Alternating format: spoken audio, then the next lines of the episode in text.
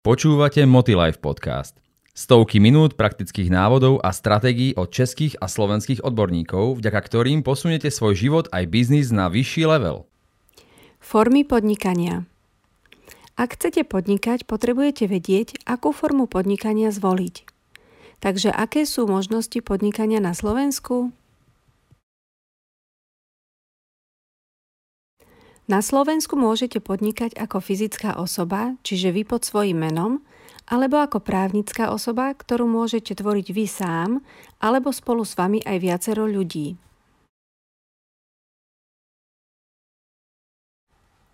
Pri fyzickej osobe hovoríme o príjmoch z podnikania a inej samostatne zárobkovej činnosti. Ste teda samostatne zárobkovo činná osoba, tzv. SZČO.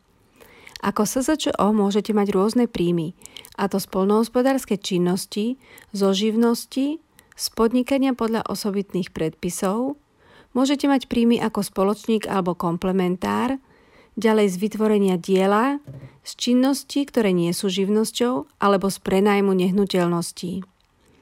Ako podnikateľa sa vás najviac týkajú najmä príjmy zo živností. Povedzme si teda niečo bližšie o živnosti. Aby ste získali povolenie podnikať, tzv. živnostenské oprávnenie alebo živnostenský list, musíte splňať tri základné podmienky, ktorými sú plnoletosť, to znamená 18 rokov, bezúhonnosť, čiže nesmiete mať záznam v registri trestov a spôsobilosť na právne úkony. Ak tieto podmienky splňate, môžete vykonávať akúkoľvek voľnú živnosť. Pri voľnej živnosti nemusíte splňať žiadne ďalšie podmienky.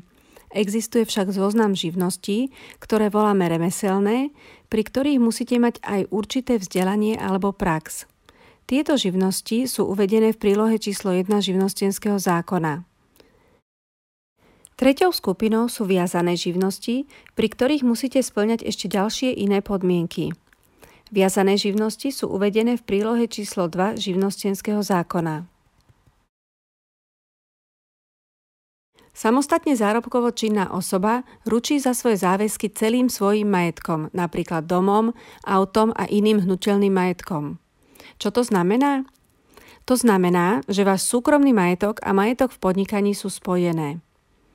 Ak by podnikateľ nemal prostriedky na uhradenie svojich dlhov, môže súd alebo exekútor siahnuť na jeho súkromný majetok. Toto považujem za dosť veľkú nevýhodu.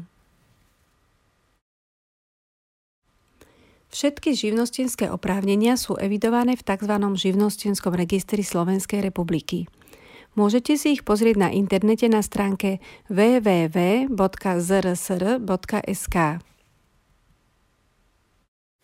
Ak nastane situácia, že nechcete nejaký čas podnikať, môžete živnosť prerušiť a to najskôr ku dňu ohlásenia, nedá sa to spätne. Živnosť sa dá prerušiť minimálne na 6 mesiacov a maximálne na 3 roky – v rámci toho si môžete sami stanoviť, na akú dobu si ju prerušíte. Po uplynutí tejto doby sa vaša živnosť automaticky obnoví, ak si znova nepožiadate o prerušenie. Ak sa rozhodnete, že chcete s podnikaním úplne skončiť, môžete živnosť celkom zrušiť. Rovnako ako prerušenie, aj skončenie oznámite na živnostenskom oddelení okresného úradu alebo elektronicky. Nezabudnite však, že zrušením živnosti na úrade ešte neskončili všetky vaše povinnosti, napríklad voči daňovému úradu a podobne. Pre plný zážitok navštívte stránku motilife.sk a získajte ho na 7 dní zdarma. Najčastejšie zakladanou právnickou osobou je spoločnosť s ručením obmedzeným. Okrem nej môžete založiť aj akciovú spoločnosť alebo jednoduchú spoločnosť na akcie. Jednoduchá spoločnosť na akcie je novinkou na Slovensku a využíva sa hlavne, ak potrebujete získať kapitál na podnikanie od investorov. Každá z týchto foriem má svoje pre aj proti, preto pri jej voľbe je lepšie poradiť sa s právnikom. My si povieme teda o SRO, keďže je najviac využívanou formou podnikania. SRO môže založiť aj jedna osoba, tzv. zakladateľskou listinou, alebo viacero osôb, ktoré spolu spíšu tzv. spoločenskú zmluvu. Za deň vzniku SRO sa však považuje deň zápisu do obchodného registra. Až od tohto dňa môže SRO začať podnikať. Každá SRO je založená na určitú činnosť, ktorá bude predmetom vášho podnikania. Treba ju uviezť v zakladateľskej listine alebo v spoločenskej zmluve a v ďalších dokumentoch. Vypracovanie potrebných dokumentov odporúčam nechať na právnika, respektíve na firmu, ktorá sa zakladaním spoločnosti zaoberá a ktorá vám poradí presný názov činnosti a tiež či je potrebné splňať niektoré ďalšie podmienky vyplývajúce zo živnostenského zákona, ak chcete tú určitú činnosť vykonávať. Vybaví vám živnostenský list a žiadosť o zápis do obchodného registra. Okrem platby za právne služby budete platiť kolky a notárske overenie dokumentov.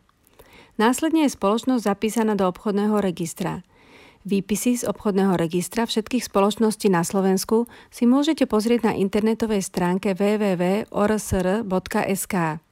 Tu nájdete informácie o názve, sídle, ičo, o spoločníkoch, konateľoch, povolených činnostiach a podobne. SRO patrí medzi kapitálové spoločnosti. To znamená, že na jej založenie treba kapitál, či už v peňažnej forme alebo nepeňažnej forme, v hodnote minimálne 5000 eur. Väčšinou sú to však peňažné prostriedky vložené na účet firmy alebo v hotovosti. Tento vklad nazývame základné imanie a je súčasťou jej majetku. Ak nastane platobná neschopnosť firmy, SRO ručí za svoje záväzky len do výšky svojho majetku. Motilife podcast vám prináša inšpiratívne návody a stratégie, ako získať od života viac vo všetkých oblastiach. Majiteľom SRO je spoločník. Môže byť jeden alebo viacerý a môže to byť fyzická alebo aj právnická osoba, čiže firma.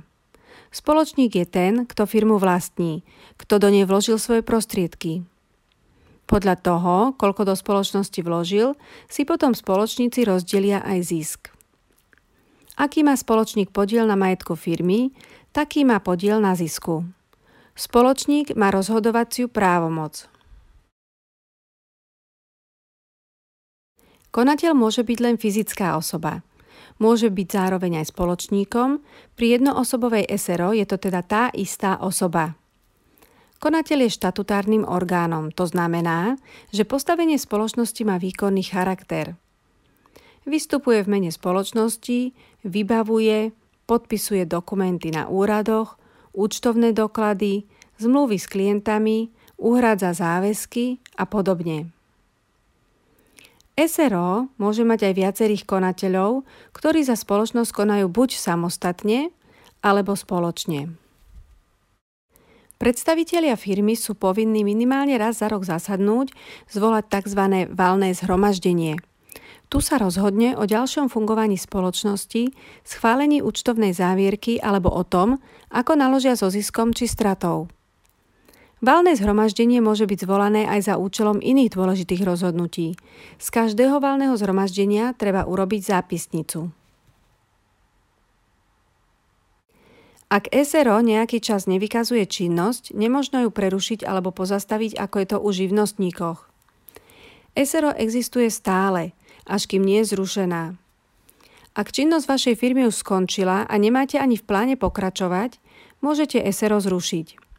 Odporúčam ísť za právnikom, ktorý vám objasní všetky náležitosti a povinnosti potrebné k zrušeniu vašej firmy, pomôže vám s potrebnými dokumentami. Proces zrušenia SRO je zložitejší, vyžaduje viac času a aj viac financií než pri zrušení živnosti. Ďakujem, že ste si pozreli toto video. Počúvali ste Motilife podcast.